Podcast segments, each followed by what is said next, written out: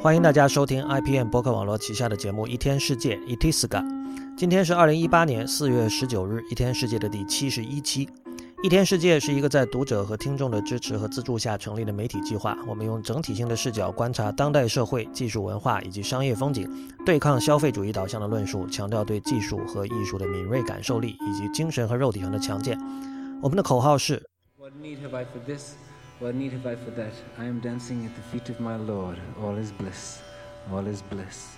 如果您喜欢一天世界，请考虑成为我们的会员。入会方法请看 member 点一天世界点 net，m e m b e r 点一天世界的全拼点 n e t。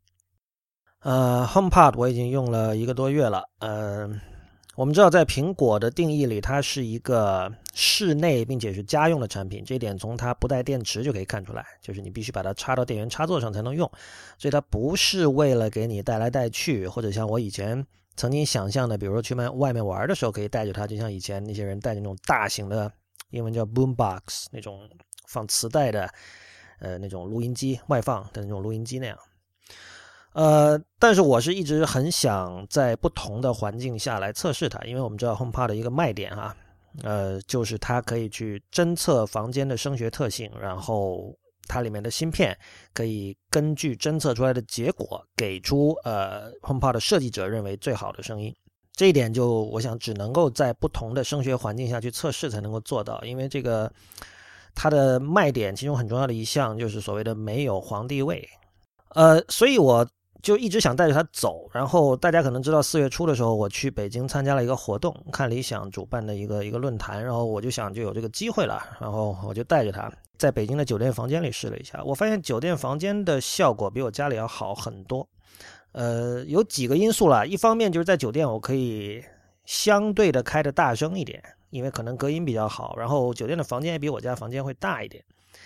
呃，我请不少北京的朋友，因为当时因为那那段时间很忙嘛，呃，可能没有办法一一约吃饭，就刚好很多朋友就来酒店找我聊天，然后顺便就上来听了一下，很多人都觉得很惊讶。我自己觉得很惊讶的一点是，就是我是把 HomePod 放在了一个类似琉璃台、一个厨房旁边是水池，是那样一个一个状态，然后我站到门口去听，在音量上其实差别是不大的。呃，那个门就是怎么说呢？它是有一个小小的通道通往一个大的厨房和客厅和睡厅、睡房，一张床嘛，就连在一起的那样的一个大的空间。大家可以想象酒店的房间了。一开始你从进门之后，它是有一条窄的过道的，可能过道旁边是洗手间。当然，我住的这个酒店过道旁边不是洗手间，但是大体是有一个狭窄的过道的。那么你会想说，音箱离得那么远，而且这个这个音波要经过这样的一条。通道传到站在门边的你的耳朵里，其实肯定是会有衰减的。但是，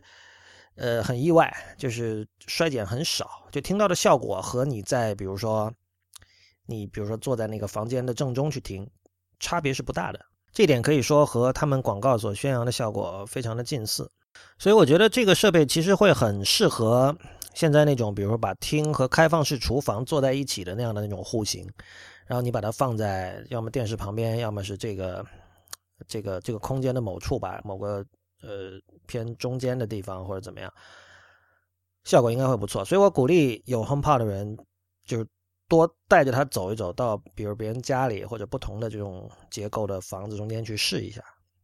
呃，我自己对于这个 Siri 的无能其实并不是太介意，因为我买这个设备纯粹是当一个比较好的音箱来用的，就是。呃，我完全相信我现在读到的测评，就是无论是 Google Home 还是 Amazon Echo，在语音助理这个功能上都会比 HomePod 要好得多。但是我没有太多这方面的需求。当然，就一个无线音箱来讲，它也并不是无可挑剔的。呃，比如说这个 AirPlay 连过去经常会断这个问题，在我这里也是有的。呃，无论是手机、iPad 还是 Mac 连过去，都会有时候就突然一下就断掉了。然后这个时候，有时候你可能要，甚至有时候要重启它才能够重新连上。我不知道等到这个已经延迟了很久的 AirPlay 2这个标准出现了之后，这个现象会不会改善？当然，我们知道 AirPlay 2主要的目的是为了让你可以把两台 HomePod 配对，配对成一个传统意义上的立体声的这样的一个呃一个组合。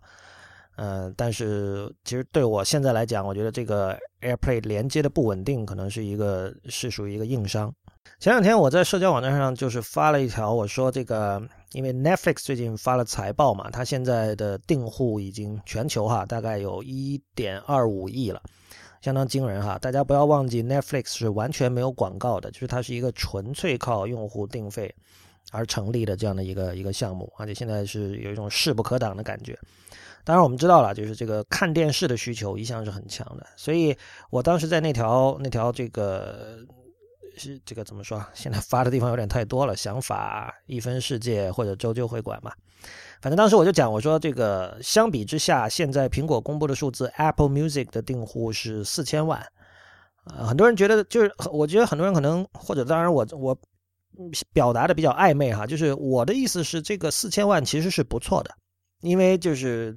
你是一个听音乐的人，你才会去订 Apple Music。哪怕你把 Apple Music 跟 Spotify 比，对很多人说啊，你是不是应该跟 Spotify 比？因为 Spotify 可能是七八千万吧。我觉得一方面就是 Spotify 起步的早，另一方面它有那个家庭套餐，家庭套餐匀下来好像是五六个人可以一起买吧，匀下来一个人花的钱就是客单价会很低。但不管怎么说，我觉得看电视的人比听歌的人要多，这个尤其在今天，这个是毫无争议的一件事情。我我我不知道这有什么可讲的，就是像前两天我买了一些这个六七十年代的日本的爵士乐杂志，你会看到上面做广告的那些音响器材，甚至有什么这个四轨开卷式录音带。就我们知道，现在我们以前我们可能听 CD 听黑胶，但是在六七十年代曾经，比如说某个音乐家出了专辑，他不止出黑胶，他会出一个四卷录音带，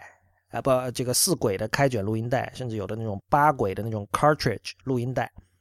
那种磁带，所以当时的这个音乐杂志上，除了这个每月的碟评、黑胶碟评，还有磁带评论。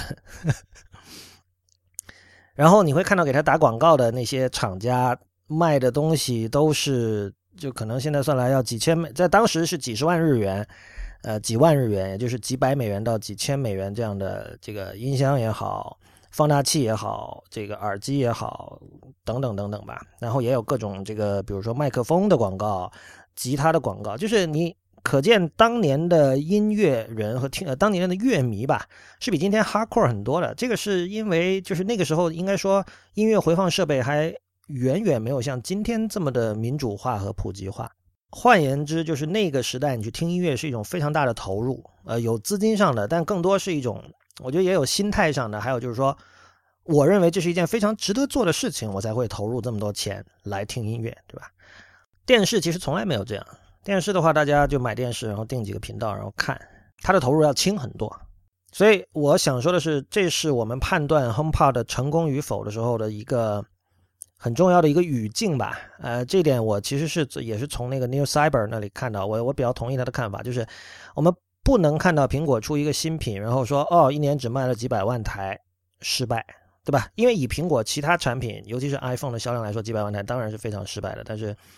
我觉得很多人脑子没有没有转过这个弯来，就觉得苹果嘛卖这么少失败。但就随着它的产品线不断的扩张，很显然有些东西不可能卖那么多。就像你不会期待 Mac Pro 卖很多很多台，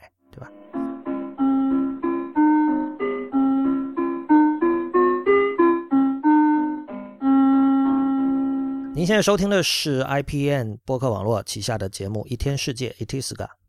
我们今天的主题是一个老话题，但我觉得这是一个值得反复讲的老话题。嗯，不仅因为它重要，它有道德上的意义，呃，也因为它确实是个复杂的话题。它并不是可以通过一两句话说清楚的。这个问题就是抄袭，或者说剽窃，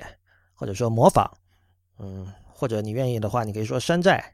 甚至你可以愿意说叫什么各有现在网坊间有各种各样的关于它的名字了，比如说什么微创新什么的。本节目是不主张用这些名字的。抄袭和剽窃为什么要说这个呢？首先，嗯，之前我在网上发了这么一段东西，呃，我是这么说的，就是我先因为因为某个机会，最近这个我又听到了名创优品，就是 Miniso 这个名字。呃，这是一个从一开始就以伪装成日本品牌的这个中国品牌的形象面试的，就是他希望让别人相信自己是一个，比如类似优衣库或者 MUJI 这样的日本品牌。然后他的这个从 logo 到呃网站到配色，还有很多很多东西，你都可以看到很明显的看到很多这个我们熟知的日本品牌的形这个影子。所以我从一开始对这个企业就没有什么好感。当然，名创优品商业上很成功了，现在，而且它早就已经就是在香港，包括东京都开了分店。我在网上看到一个说法，说名创优品的东西只要不入口、不查到身体上，还是可以买的。就是比如说，除了那些吃的东西和护肤品、化妆品以外，其他东西是可以买的。因为它它其实是它本质上是有点像十元店，就是卖一些很平价的一些日用商品、日用百货。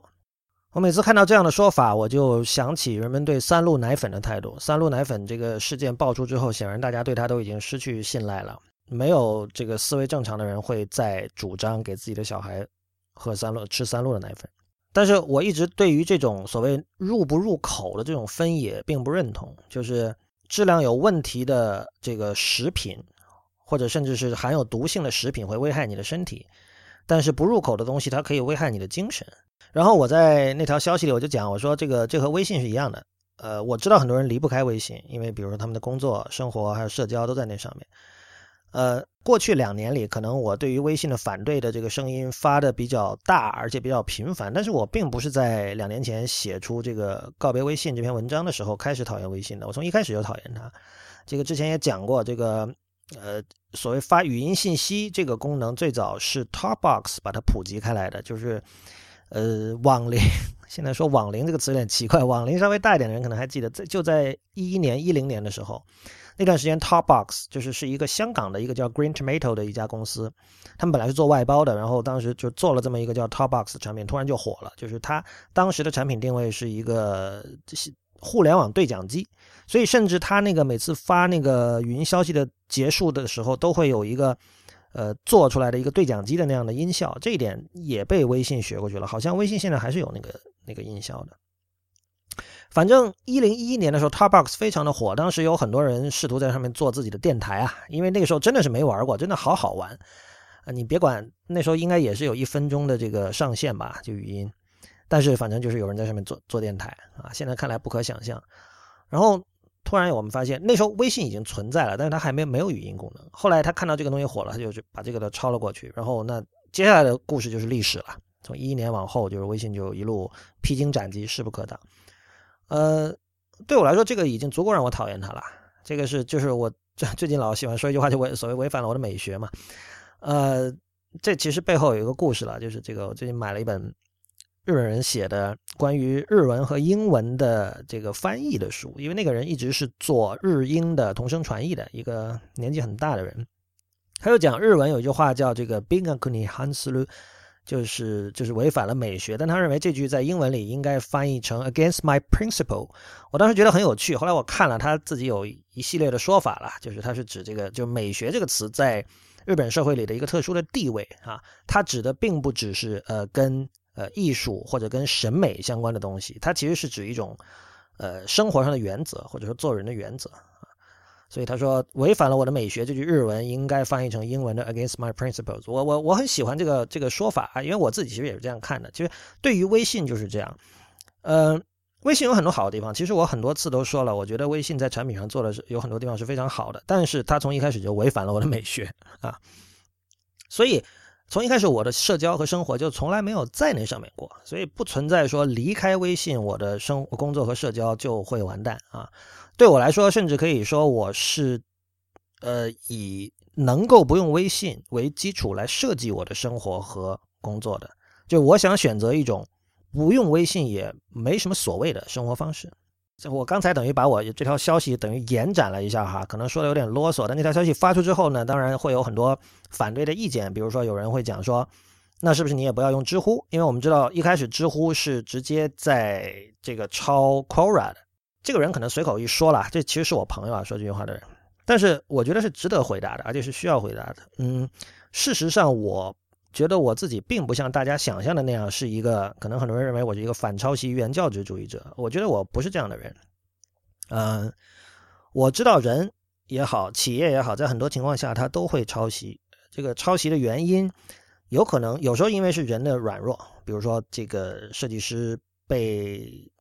要求说在某个时间限制前要做出一个什么东西来，然后做了几稿都不同意，然后他自己选择了抄袭，或者是他做了几稿之后，老板跟他说：“你干嘛不直接抄那个？”啊，这都是原因。就是有时候是人的软弱，有时候是人的无能，有时候是因为商业上的绝境。但我觉得这并不意味着抄袭是对的，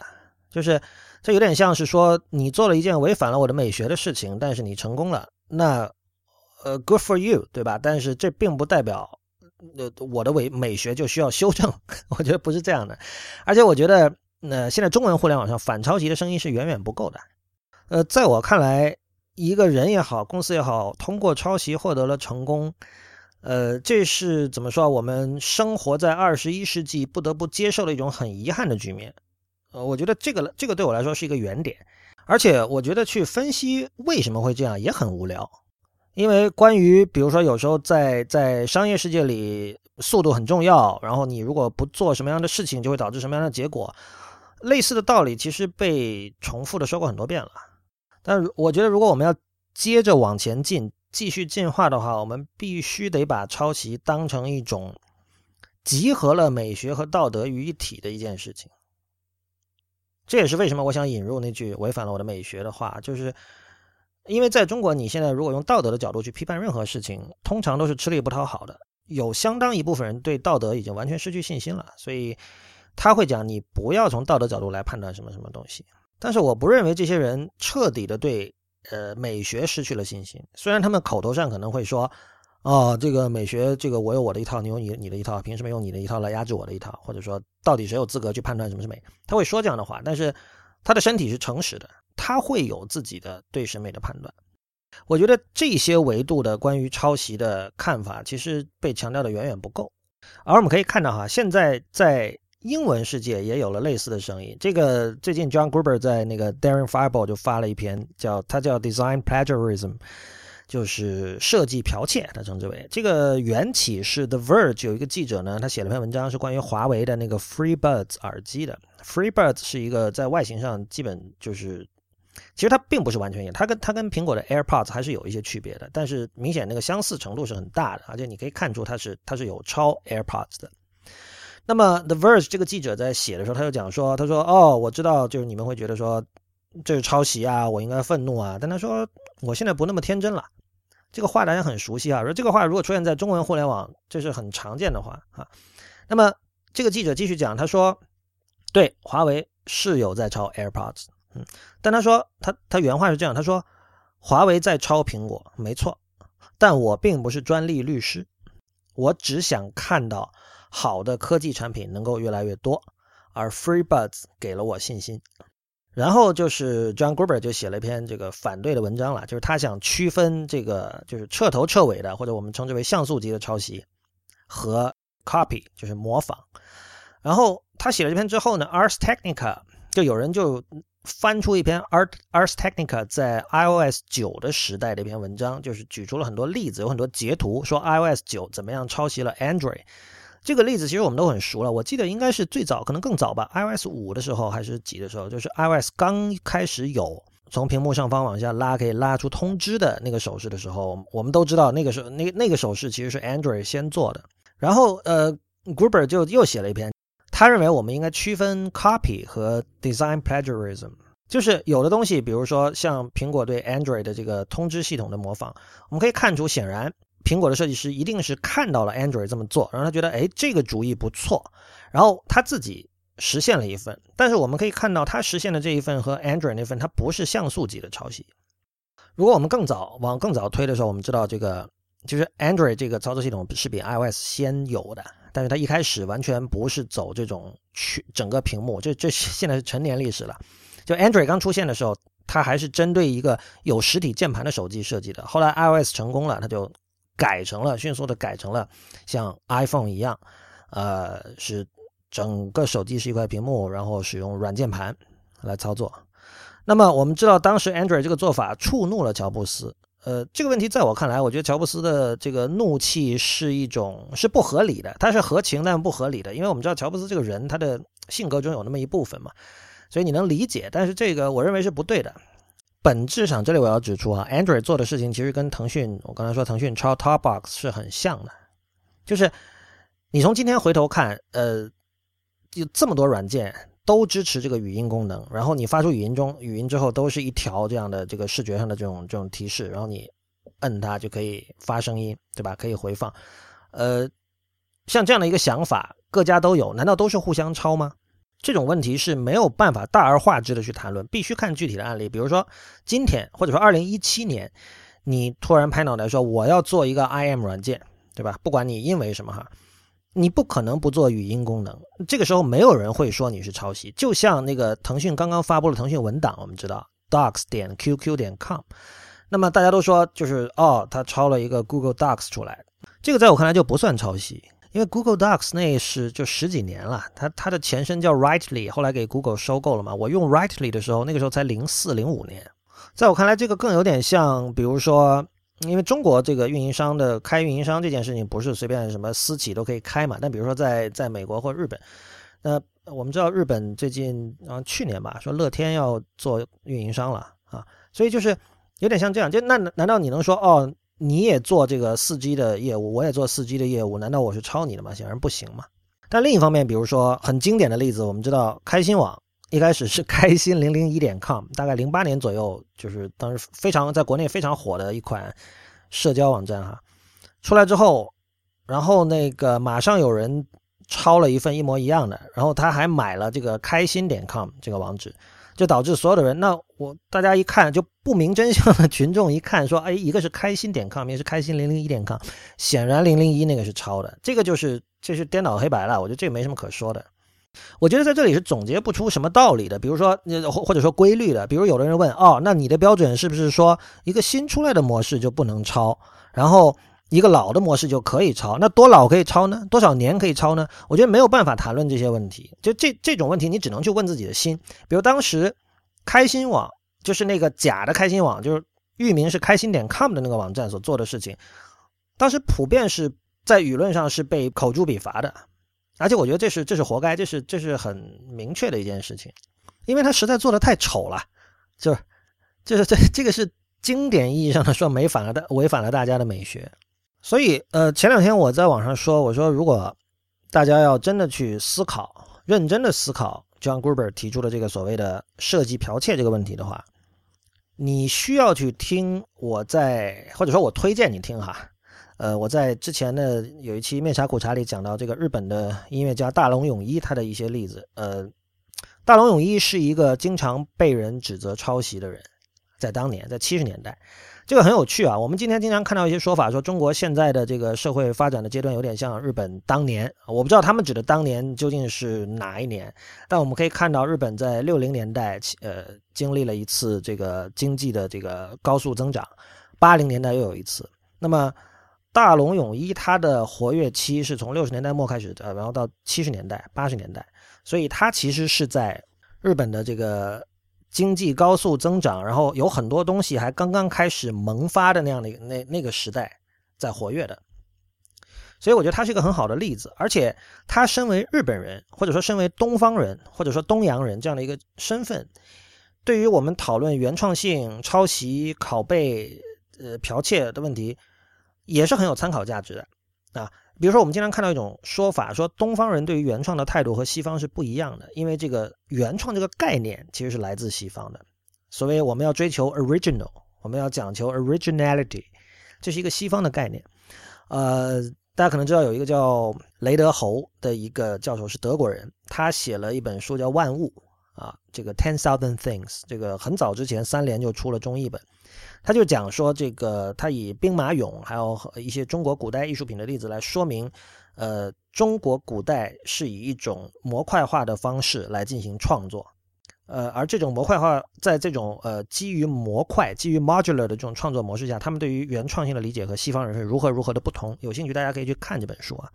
我们从这个角度看，能。看到很多有趣的现象。那么今天我不想说太多哈。接下来呃，因为上次我在那个面茶苦茶里给了给大家列了两个 playlist，是我自己整理的，就是我列了很多呃大龙泳衣的歌的来源。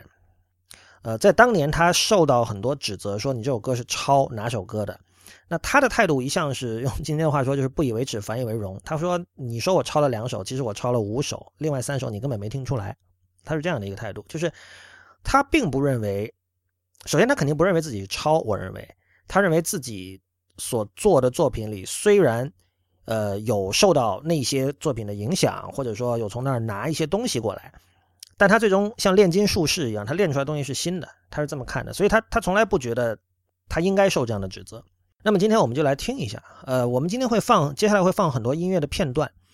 呃，有有很大一部分是大龙泳衣的音乐和他被指责他抄了的那个音乐的片段，但是也有一些是我们一开始先听了几个例子是其他音乐家的，因为我们都说哈，就是说日本人很擅长学习西方，这学习意味着什么啊？我们能够从两个例子里看到。多大程度的相似，或者说听到多大程度的相似？我们今天以音乐为为为为例来切入这个话题嘛？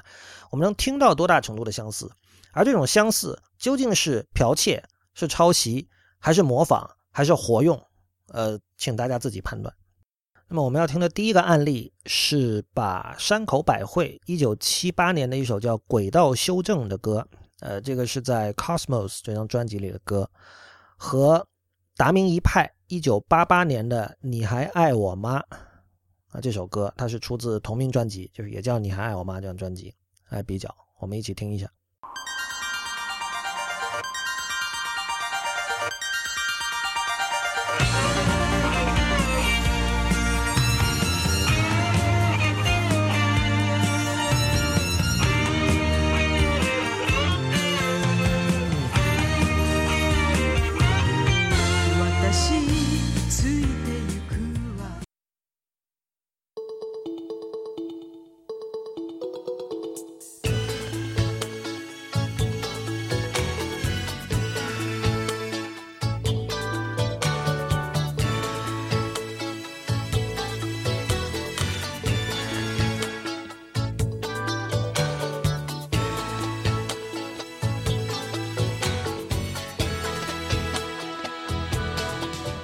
在我看来，这个是一个很精彩的引用或者说活用，它绝对不是抄袭。但是这两个旋律之间的相似度其实是相当明显的。我们可以想象，如果是像 Michael Jackson 或者这种超级大牌的音乐家以及他背后的公司，很可能是会动用律师团来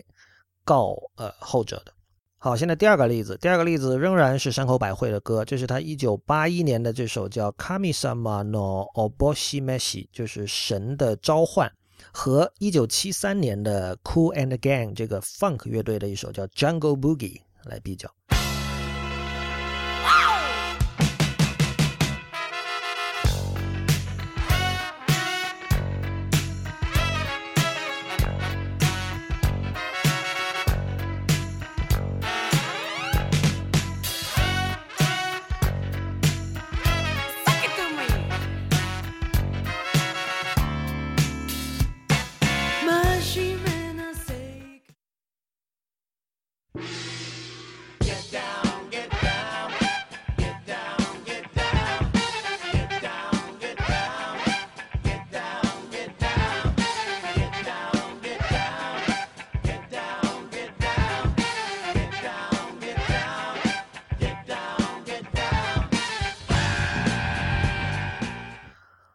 Jungle Boogie 大家应该很熟悉哈，因为这个是出现在了塔伦蒂诺的电影《Pulp Fiction》，就是《低俗小说》这部电影里的曲子。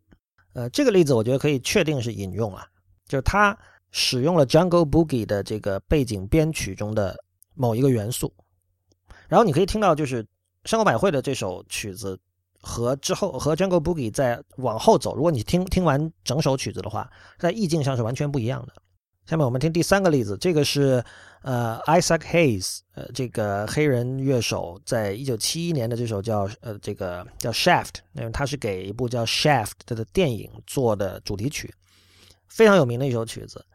呃，我们把它和呃一九七四年的一个叫乐嘉姐妹的组合，这是两个生于香港的这个姐妹，但她是在日本以叫这个林林兰兰的这个名义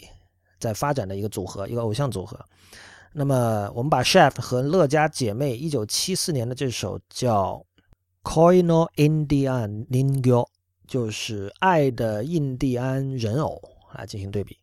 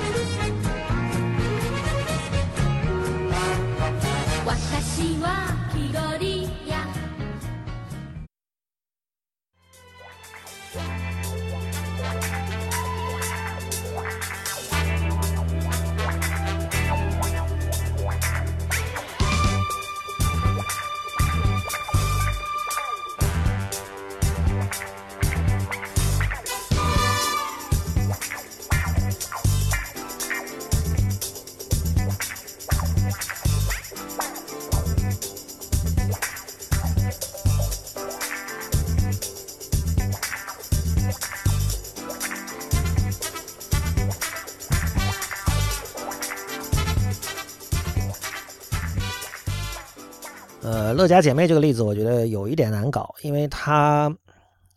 它听起来实在很像是这个过门，我不知道怎么写了，然后就我就我就用了这段，因为这个 Isaac Hayes 的原曲这个 Chef 在七十年代是非常有名的，七十年代有很多这种被频繁的引用的这种动机或者旋律，比如说。另外一个例子是那个《Mission Impossible》，我们现在知道的可能是 Tom Cruise 演的电影啊，在那之前有一个电视版本，呃，那个那个很有名的旋律是这样的。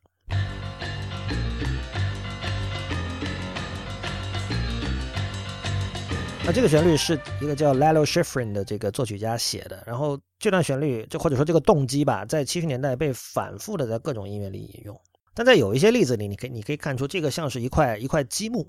这个就涉及到之前说的所谓模块化创作了，就是一个已经封装好的一个东西。但在乐嘉姐妹这个例子里，我我个人的看法哈，我认为它跟这个曲子的其他的段落之间是有一种很明显的不和谐的感觉。好，那么从第四个例子开始，就全是大龙泳衣的作品了。呃，首先我们要比较的是他这个最有名也公认成就最高的专辑《A Long Vacation》，这是一九八一年的专辑。呃，我们把他的第一首曲子叫《Kimi wa Tennen Shoku》，就是你是天然色，和呃一支叫的 Honeycomb 乐队的《Color Slide》来进行比较。我们先听《Color Slide》，再听呃你是天然色。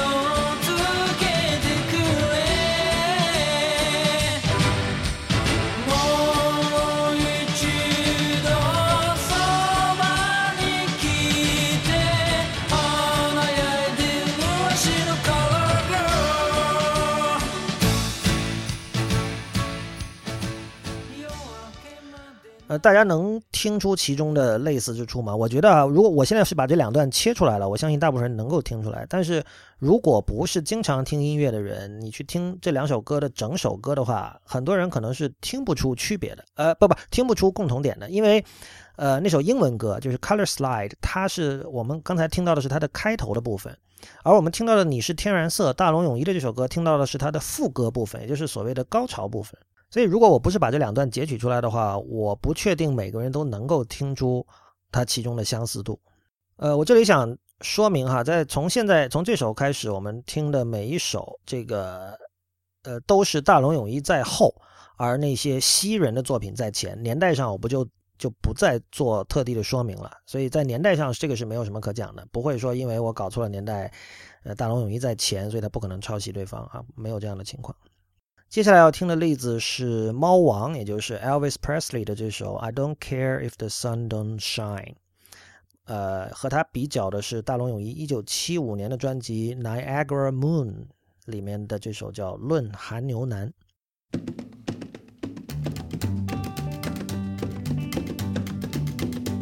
Well, I don't care if the sun don't shine. I get my loving in the evening time when I'm with my baby. Well, it ain't no fun with the sun around. I get going when the sun goes down tonight. With my baby. Well, that's when we're gonna kiss and kiss and kiss and kiss and we're gonna kiss some more. Well, who cares how many times we kiss? Cause at a time like this, who keeps score? Well, I don't care if the sun don't shine. I get my loving in the evening time when I meet my baby.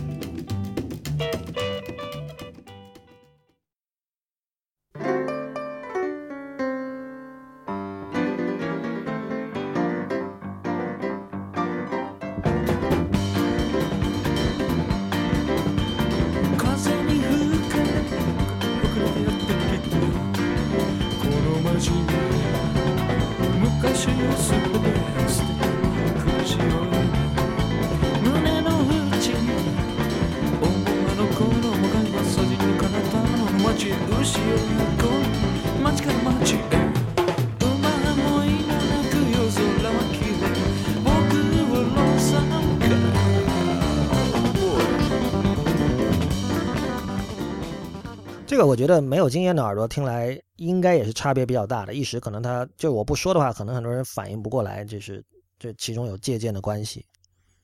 大家觉得这是抄袭吗？接下来这个例子可能比较明显了，嗯，这个是 The Tornadoes 乐队的 Riding the Wind，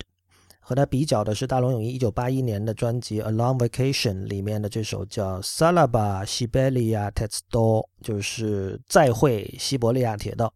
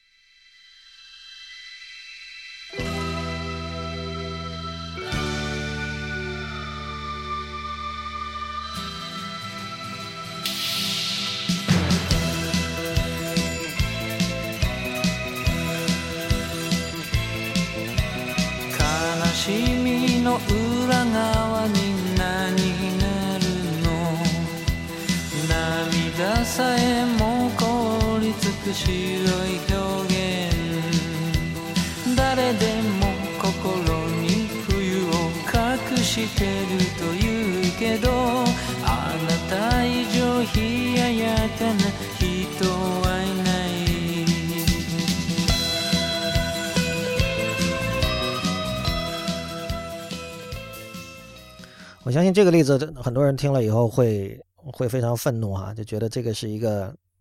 如假包换的、逃不掉的抄袭。下一个例子，下一个例子又是比较比较暧昧、不太容易听出来的。这个是 Dr. John 的这首名曲，叫 I Ko I Ko，就是 I K O I K O。和他比较的又是一九七五年大龙泳衣的 Niagara Moon 专辑里面的这首叫。Hand clapping rumba 就是拍手伦巴，hand clapping rumba。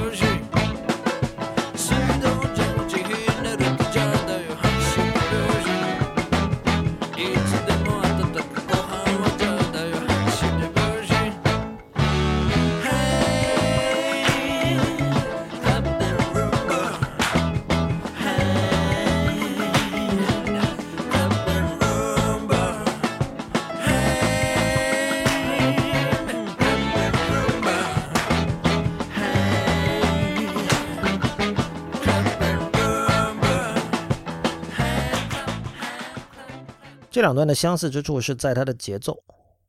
所以在在旋律上还有配器上其实是大相径庭的，所以这个可能没有经验的人一开始未必能够听得出来，尤其是你哪怕比如说那首 Echo Echo 你也听得很熟了，然后过两天给你听这个这个这个拍手伦巴，可能你未必能够第一时间反应过来。接下来的例子又是一个非常明显的例子，这一点这个例子呢，它的它的怎么说啊？就它那个被所所谓被抄袭的那段。在之前有一期《一天世界》，我们讲 Phil Spector 的时候，我们放过。然后后来有人就听了我做的大龙泳衣的那个不鸟湾 live 之后，就首先就提出了这首，他发现觉得这首模仿也好、抄袭也好的痕迹是非常明确的。呃，这里顺带说一下，就是 Phil Spector 刚好是大龙泳衣非常崇拜的一个人，他无论从在在各个方面吧，各个细节上都有在学习和模仿他。我们下来下面就来先听这首 Phil Spector 监制制作，由 The Crystals 演唱的 The Do Run Run。和他比较的是大龙泳衣的第一张专辑，呃，就是他的名字也叫大龙泳衣的，一九七二年的专辑里面的这首乌拉拉卡。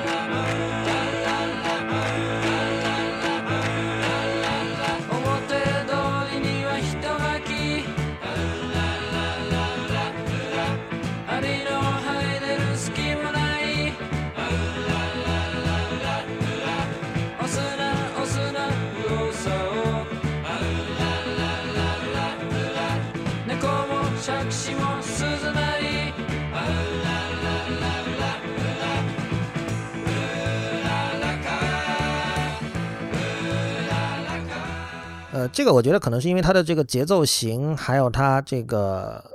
包含了很多重复元素的这个旋律型，让人比较容易记住，所以你觉你会觉得这个抄袭的痕迹明显。但是其实这两首你要往后听，同样他们的歌曲的意境是很不一样的。下面这个例子也是类似，这个例子呃怎么说呢？其实这两首歌只有开头的节奏型，开头的打击乐的节奏型是。有相似之处的，呃，往后这是完全不一样的，因为这刚好也是大龙泳衣这最有名的几首曲子之一啦，呃，是叫这个 You m e d i d a l 这首曲子被东京的某个地铁站用来当那个发车铃声，已经很长时间了。我们要把它和同样是 Phil Spector 监制，呃，由 The Ronette 演唱的这首叫 Be My Baby 来比较。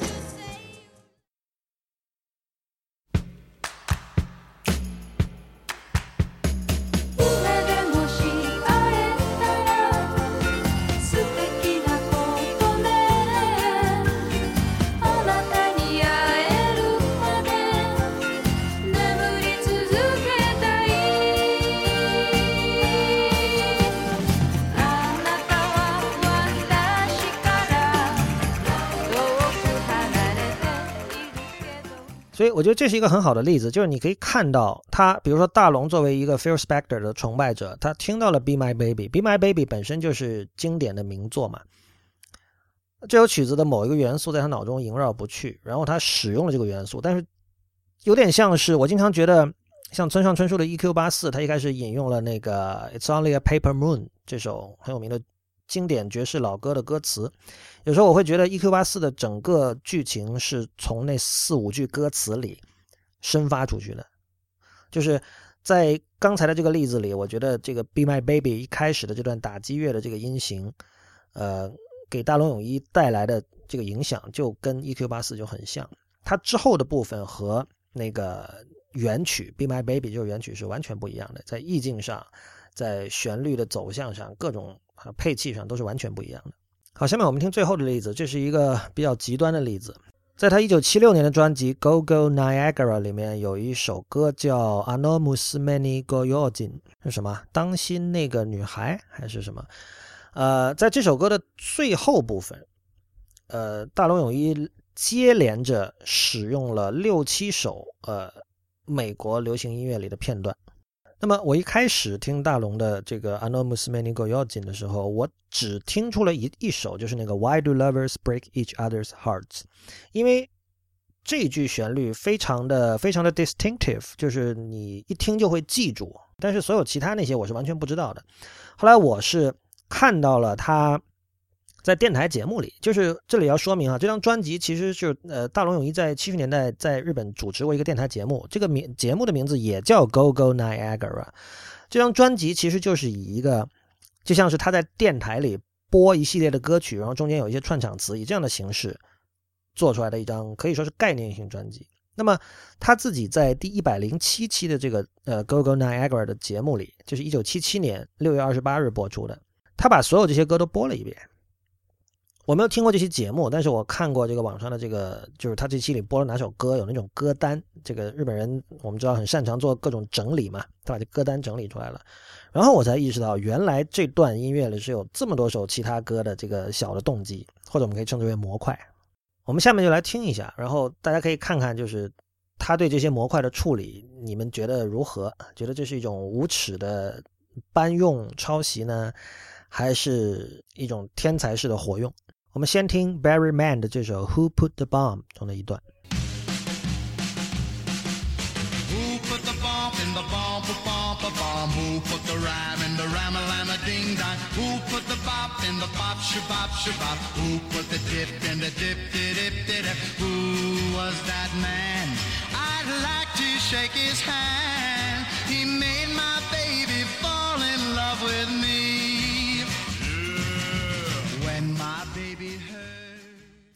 接下来我们听 Darlene Love and Bobby Socks and the Blue Jeans 的这首叫 Why Do Lovers Break Each Other's Hearts 中的一段。Why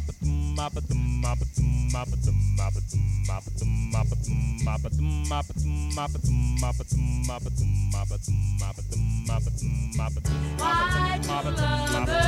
break each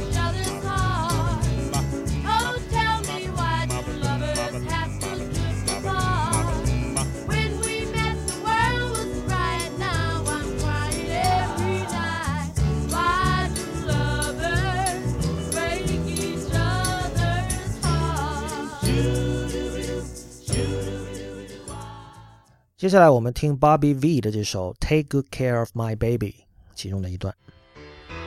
Take good care of my baby. Please don't ever make her blue.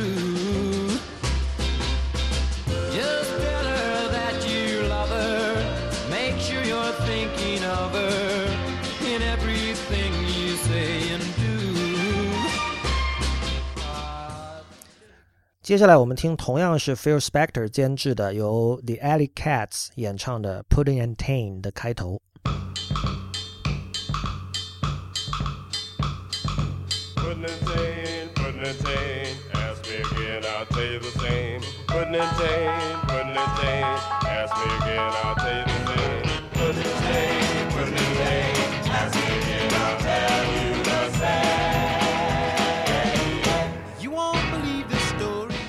接下来我们听一个叫 Monotones 的乐队的这首 Book of Love。I wonder, wonder who, who, who, who wrote the book of love? Tell me, tell me, tell me, who wrote the book of love? I've got to know the answer. Was it someone from above? I wonder, wonder who. 接下来我们听 The Devils 乐队的 Bristol Storm 中的一段。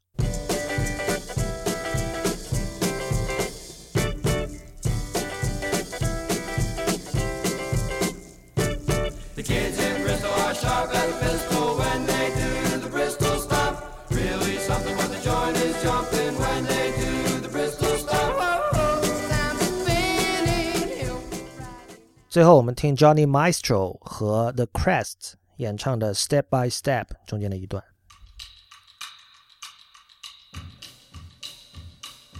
Step, step, step, step, step, step, step, step. Step by step, I fell in love with you, and step by step. It wasn't hard to do, Kiss by kiss and hand in hand. That's the way it all began. Soon we found the perfect plan for love. 然后我们今天的最后一个音乐片段就是大龙泳衣一九七六年的专辑《Go Go Niagara》里面的第三首《Ano Musmeni Goyojin》的最后部分。